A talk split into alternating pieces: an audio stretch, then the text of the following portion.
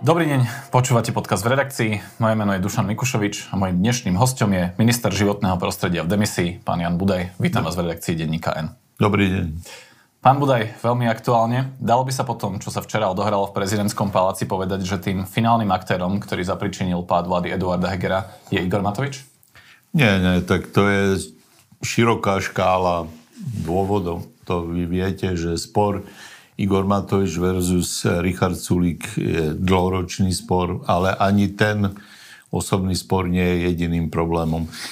To, čo túto e, koalíciu rozožieralo, je naozaj dve veci, ktoré sú objektívne dané. Stála po dlhých rokoch panovania takej postkomunistickej garnitúry pred obrovskými protivníkmi, ktorí majú vplyv, majú aj vplyv na tvorbu verejnej mienky a táto partia nemala vôbec skúsenosti s vládnutím ani s obhajovaním moci.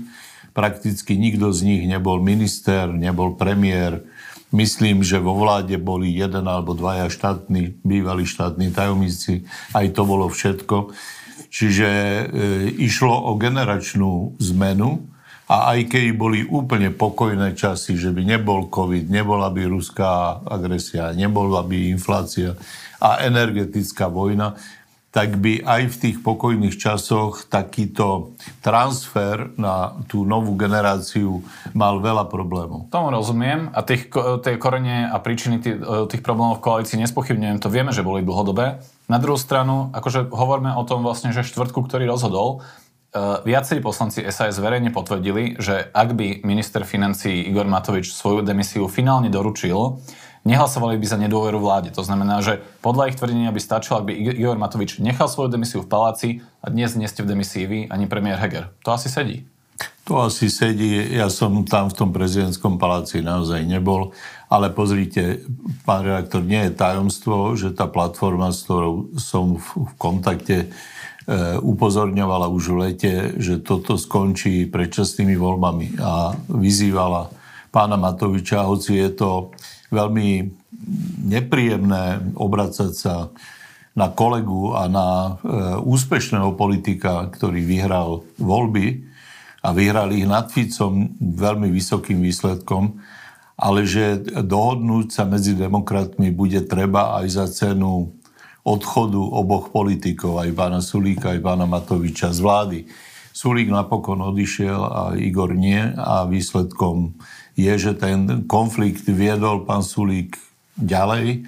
Pokúsil sa odvolať Matoviča ako ministra a keď to nevyšlo, tak sa pokúsil nájsť spojencov na pád celej vlády. Myslím, že sám bol napokon zaskočený, že e, z akcie, ktorá možno mala byť takým zastrašením, upozornením, posledným varovaním, tak z tej akcie zrazu je naozaj pád vlády a to znamená skrátenie volebného obdobia všetkých demokratov, ktorí uspeli v minulých voľbách, samozrejme aj pána Sulíka.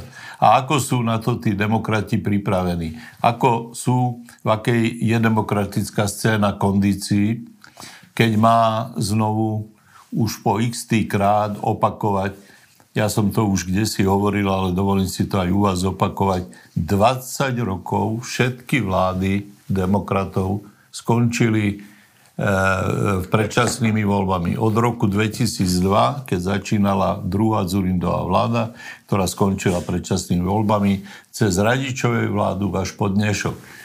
Čiže kedy je už prakticky vylúčené, aby tie predčasné voľby neboli. Vždy to malo fatálny dôsledok na ochotu demokraticky orientovaných voličov ísť voliť a naopak vždy to mimoriadne motivovalo tých tzv. priateľov starých poriadkov, aby ukázali, že oni sú tu pánmi. A to Slovensko takto ako v tangu, akom slovenskom tangu prešlapuje. A tieto roztržky demokratov, tie, ktoré spôsobujú pády vlád, chronické už dnes môžeme povedať, tak sú veľkou príčinou, prečo sme vlastne ešte nevytvorili právny štát. My sme zhodili komunizmus, ale tie ďalšie fázy budovania štátu nie sú naplnené. Mám túto skúsenosť, že vy do toho vnášate tento globálny pohľad cestu vlastne že dejiny moderného Slovenska, ale ja napriek tomu sa budem ešte držať možno, toho, možno, toho je to, možno je to pri takýchto, ako je pád vlády, vieš, viete, to, to nie je zase každodenná, by som povedal, politická agenda, tak pri, pri tom je to, hádam, oprávnené. Rozumiem, napriek tomu skúsim sa držať ja toho rozhodujúceho štvrtka. Vás zaskočil Igor Matovič tým, že tú demisiu nakoniec nepodal? Očakávali ste to v parlamente? Alebo respektíve čakali ste na to, nie, že, nie, že, to tak, že to tak stane? Nezaskočil vás? Zaskočili ste, že. A dá sa to interpretovať tak, že oklamal premiéra Hegera, ktorý s tým rátal tiež, že mal pocit, že jeho vláda môže byť zachránená? Ja som v tých chvíľach, keď on do toho paláca išiel, tam práve nebol a to, by, to vie povedať možno pán Heger. Ja takúto informáciu ani od neho nemám, že by sa cítil nejaký oklamaný. Ja mám dojem, že pán Heger proste to očakával, ale viac vám môže povedať on. Ale je pravda, že vy ste boli tým človekom, ktorý minimálne tie posledné dni v rámci hnutia Olano tlačil na Igora Matoviča, aby naozaj, že či už formou ponuky verejnej voči SAS, alebo teda takto, jednoducho demisiu podal. No nie je to tlačil, viete, to proste bolo racionálne. Ja som len upozorňoval, aby sme žili v reálnom svete. A v reálnom svete, v politike sa stávajú aj veci, ktoré nie sú spravodlivé. Igor Matovič vnímal oprávnenie, že je predsa výťazom minulých volieb. Dosiahol to, čo iné demokratické strany nevedeli dosiahnuť. Aj SDK išlo proti Ficovi a fatálne prehrávali, až nakoniec e, zmizli zo scény. Igor Matovič to Fica zastavil a dal nám všetkým šancu vybudovať právny štát, začať e, novú zahraničnú politiku, začať novú politiku v životnom prostredí. Tých, tých významných reformných krokov je ďaleko viac, než teraz to prekrýva trápny záver tejto vlády. To chápem. Otázka je, že či potom tú šancu aj on zobral. Či to naozaj bolo áno. tak? Áno, hej? Ako? Že či, on, či on naozaj tú šancu, ktorú dal tým víťaznom voľbách, tým svojim finálnymi rozhodnutiami tú šancu vlastne zobral. Áno, áno. On to E, urobil chybné rozhodnutia, robil ich viac, veď toto nie je jediné chybné rozhodnutie. A ja som dúfal, že keď odišiel z premiérskeho kresla, čo bolo tiež pre našu partiu veľmi nevítané, veď tak je to, e, je to opakujem ešte raz, e, víťaz tých volieb, je logické, že je premiérom, ale keď bolo zrejme, že tá chaotická situácia covidu už mu prerastala cez hlavu, že bola tu nespokojnosť koaličných partnerov s tým Sputnikom a s mnohými na pohľad vlastne banálnymi a hlúpými vecami, ale tie veľa hlúpých a banálnych vecí vytvorilo situáciu, že bolo, ak sa chcela koalícia udržať a pokračovať vo vládnutí, tak pred tým 1,5 rokom Igor Matovič opustil kreslo ministra a mojou naozaj premiéra. úprimnou eh, premiéra a mojou naozaj úprimným prianím bolo, aby táto skúsenosť z neho vyformovala e, e, už naozaj zrelého politika. Aká bola tá debata vnútri Olano? Je to tak, že v skutočnosti uh, ste boli s týmto pohľadom vo väčšine a tá väčšina, tá v menšine a väčšina klubu si myslela, že by to bol ako keby už príliš potupný ústupok voči SAS a teda preferovali Igor Matovič aj za cenu teda pádu vlády zostal ministrom financí?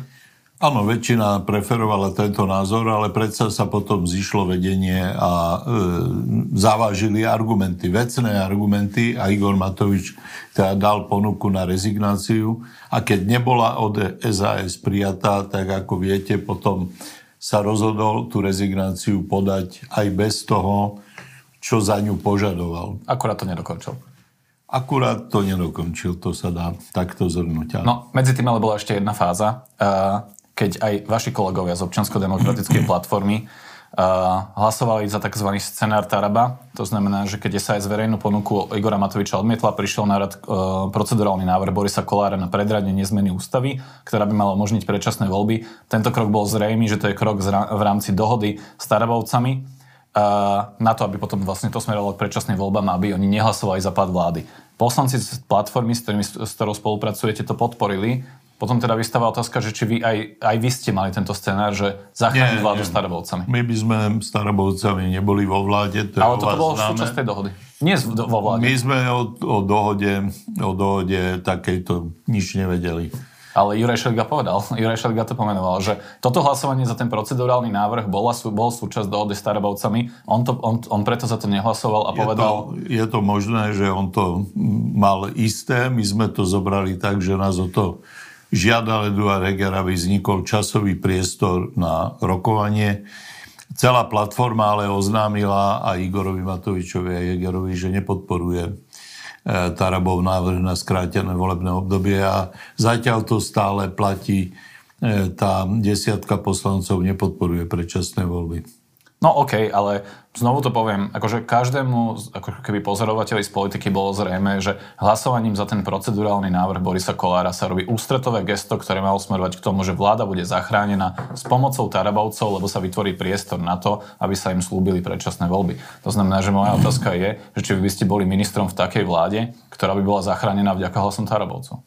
O tom som ja už veľakrát hovoril, čiže my by sme boli odišli e, hneď aj z Olana a možno aj z koalície, ak by naozaj boli urobené, by som povedal, politické dohody s ľuďmi, ktorých považujeme za extrémistov. A nebola tá dohoda urobená už včera, akorát, že nevyšla kvôli hlasu Juraja Šeligu a my sme, my sme naozaj takúto, takúto predstavu nemali, že to by spečaťovalo nejakú e, dohodu. Taký variant e, sa zvažoval a my sme proti nemu ostro vystupovali. Ja som vnímal to predsunutie ako získanie priestoru, času na rokovania a naozaj aj prebiehali.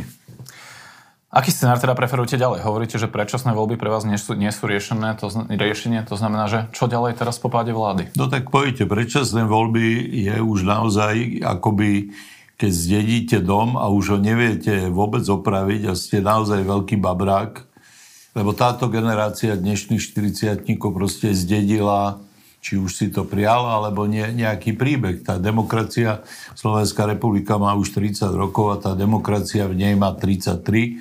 To je nejaký príbeh, ktorý každý z nich pozná v zásade, aj keď ho tí mladší sami neprežili.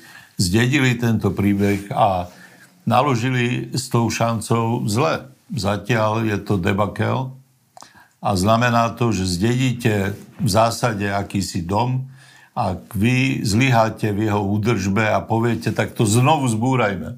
A znovu začneme to slovenské tango, jeden krok dopredu, dva dozadu a znovu nech niekto stavia ten demokratický dom. Voliči znechutení, oprávnenie, treba povedať, e, reformy otvorené, ale nedokončené.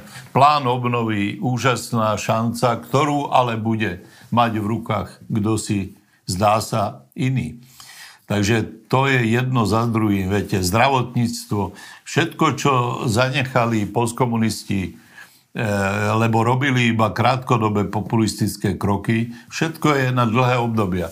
Teraz samozrejme vám to bude pripadať možno až smiešne, ale ako dezignovaný najstarší člen vlády hovorím... Už vlády v demisii. Vlády v demisii hovorím, že títo e, mladíci a dámy mladé mali dostať, e, ak, ak mali naplniť tú misiu, aspoň dve volebné obdobia. E, to proste bude platiť, aj keď odídu.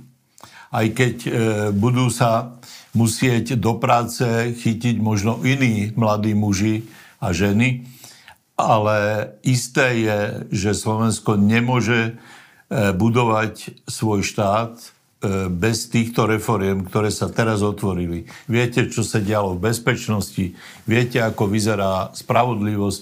Chcete žiť v krajine, kde sme sa už dozvedeli, že za drahšiu kabelku sa dá kúpiť zničenie kohosi, alebo vysúdenie nejakých peňazí, alebo... Isté, že nechcem, preto sa pýtam, čo je teda vaša odpoveď, že čo ďalej teraz? Keď nie predčasné voľby, tak čo? Nová 70 Každá kríza je vynikajúca príležitosť. Vynikajúca.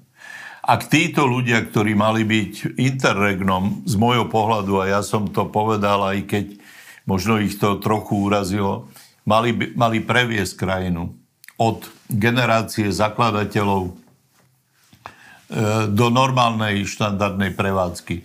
Ak sa to nepodarilo, mali veľmi zlé podmienky, mali nepriateľov, mali aj vnútorných nepriateľov. To sa ukazuje teraz, keď vlastne tú vládu položili traja poslanci z koalície, ktorí teda celý čas boli v koalícii. Dalo sa vystopovať, že niektorí z nich vlastne hlasovali protikoalične. To im vadilo, tamto im vadilo, ale boli v koalícii. a na konci sa stali hrobármi práve oni, pretože tými tromi hlasmi tá vláda padla. Čo ma mimochodom zaujalo, lebo keď som videl tabulku tých, ktorí povalili vládu, ktorú Igor Matovič, ktorou mával na tej tlačovej konferencii po vlastne mm-hmm. hlasovaní, tak tam boli teda, že Smer hlas, boli tam LSNS a Republika, bolo tam samozrejme SAS, bolo tam Progresívne Slovensko. Nevšimol som si tam troch poslancov Smer rodina, alebo teda bývalých no. poslancov Smer rodina. No ale tí práve boli rozhodujúci. Áno, je to, je to tak. A, a vlastne, vlastne koaliční poslanci teda znamená to, že tí, jak som ich nežne nazval, priatelia starých poriadkov, e, mali medzi nami svoju posádku a dnes oslavujú určite celý víkend, lebo víťazom toho sporu medzi Matovičom a Zulikom je samozrejme Robert Fico a len idiot by tvrdil, že SAS na tomto niečo získa.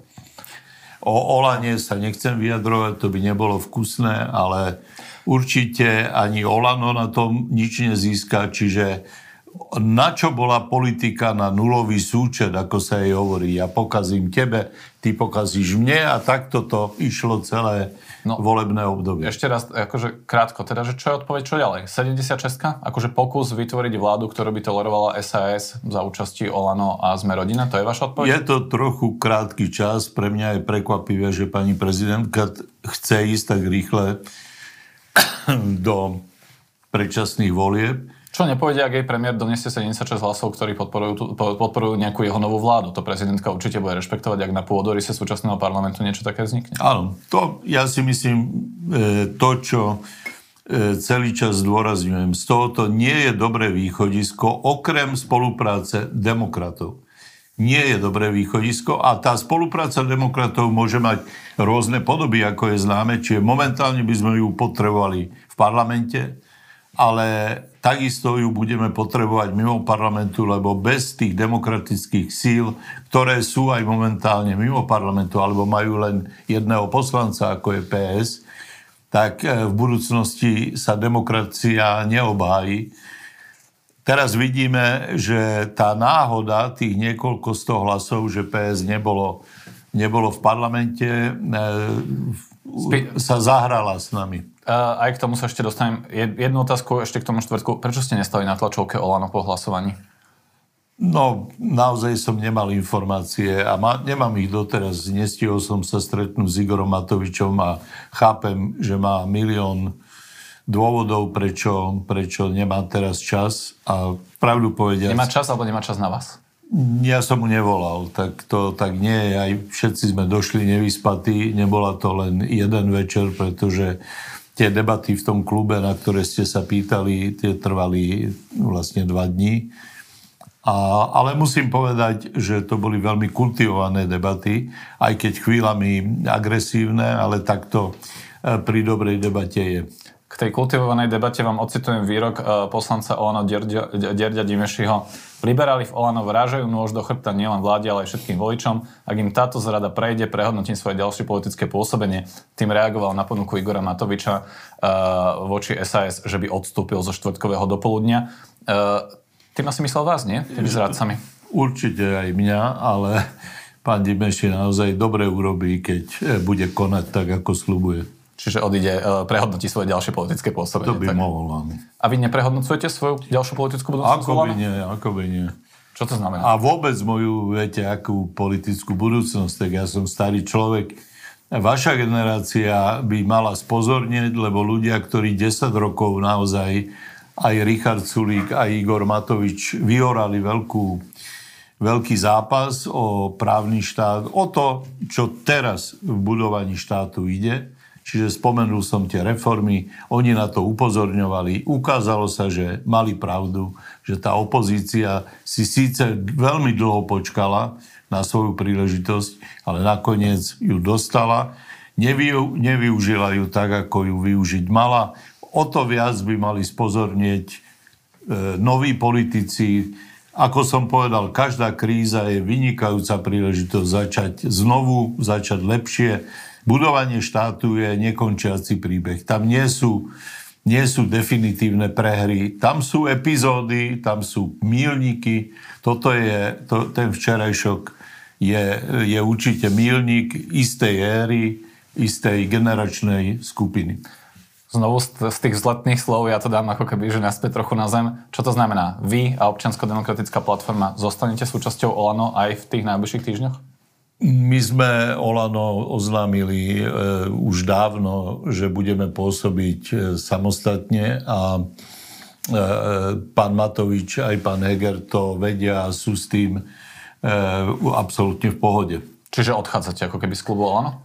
No ale nie zatiaľ z koalície. Budeme rokovať ďalej, ako ďalej. Ja sám neviem, čo urobí Olano.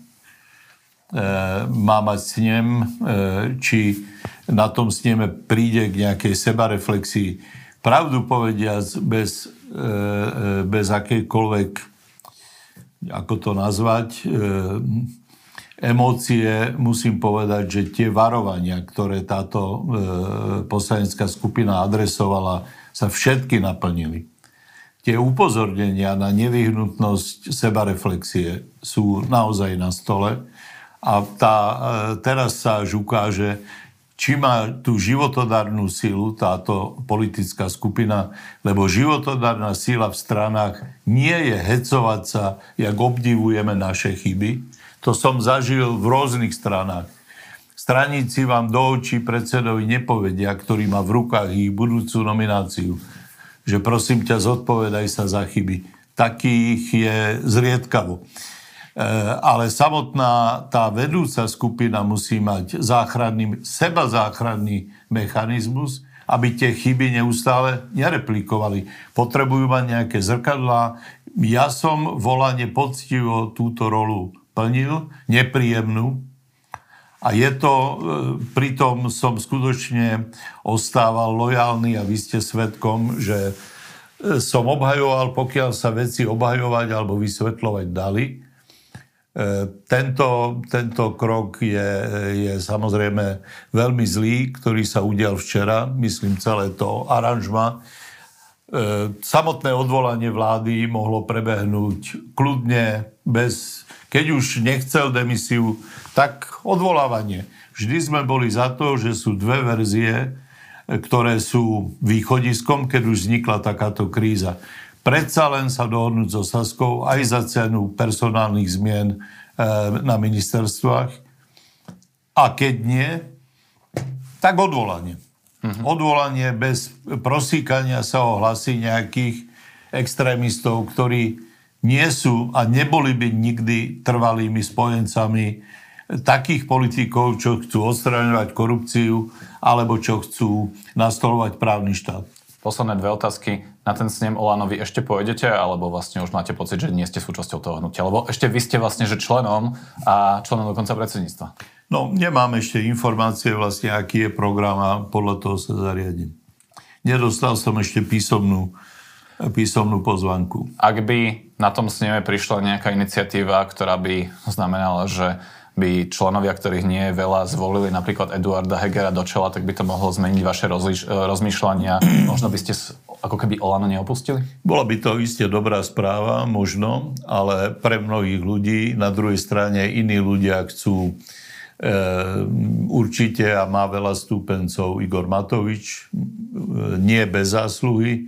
Do toho ja už nechcem vstupovať. Táto platforma už pred zhruba dvomi týždňami e, si vytvorila predstavu, ako bude pôsobiť. A, a, Nevystúpili sme z toho klubu, pretože pred hlasovaním, keď už vysvetlo, že veci spejú k hlasovaniu o dôvere vlády, by to mohlo byť pre niekoho akoby zámienkou alebo argumentom, že tam sú nejaké e, deštrukčné procesy, niekto odchádza, niekto by sa na nás vyhováral. Tak, sme sa, tak sme oznámili vedeniu, že tento toto osamostatnenie tej skupiny bude až po voľbách, nie už eh, po hlasovaní, nie už to hlasovanie dopadne akokoľvek. Čiže keby sa vláda bola udržala, takisto by v pondelok bola tlačovka, ako bude tlačovka, keď sa neudržala. Aspoň predpokladám, ak sa v tej skupine nič zvláštne neudeje. A oznámite odchod z klubu Olano? Oznámia oni odchod z klubu Olano poslanci, ktorí doteraz tam pôsobili. Ani jeden z nich nie je člen Olano. E, sú to e, teda nezávislé osobnosti, ktoré boli na kandidátke Olano. Medzi nimi je Anna Remiášová, medzi nimi je Kristian Čekovský, viacero aj mladých a nádejných ľudí. Fandím tomu samozrejme, pretože e, zdieľal som ich názory, Olano mm, sa mohlo vyhnúť e, tomuto príbehu. Ale viete, príbehy tvoria ľudia a e, ľudia robia aj chyby. A ako som už zdôraznil, z tých chýb a kríz môže vzísť niečo veľmi dobré. Ja prajem, určite sa rozchádzame s klubom Olano v tom najlepšom a prajem im e, určite, aby z tohoto ťažkého ponaučenia si zobrali čo najviac. Olano je demokratická formácia. Pred budúcimi voľbami bude veľmi dôležité, aby takýchto formácií bol dostatok na to, aby sa nevrátila minulosť.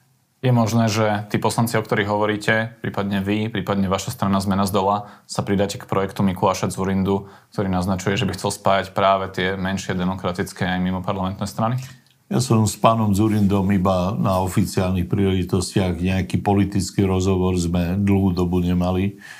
Všeli, čo by sme si mali vyjasniť skôr, než by sme hovorili o politike. Ale, ale e, kľúčoví by mali byť dnes rádovo mladí, mladší ľudia, než sme my dvaja. A to naozaj nehovorím z nejakej predstieranej skromnosti toto nevytrhne už moja generácia. Čo v nich bolo v tej mojej generácii e, sa vyčerpalo a e, musí, musíte to, prepáčte, lebo aj vy ste zhruba už vo veku, e, kedy volíte, e, musíte sa starať o už svoju... Už som pomerne dlho v tom veku. Áno. Musíte sa o tú republiku starať. Uh, každý by sa určite mal starať o tú republiku. Posledná otázka. Uh, viete, kto bol ten záhadný človek v telefóne, kto presvedčil Igora Matoviča, aby nepodal demisiu? Neviem úprimne. Nebol som s Igorom Matovičom, ale nie som si istý, či sa ho chcem na to vyzvedať. Je to jeho súkromie. Zdravý minister životného prostredia o demisii, pán Jan Budaj. Ďakujem, že ste boli v redakcii. Pekný deň. Moje meno je Dušan Mikušovič. Teším sa do počutia na budúce.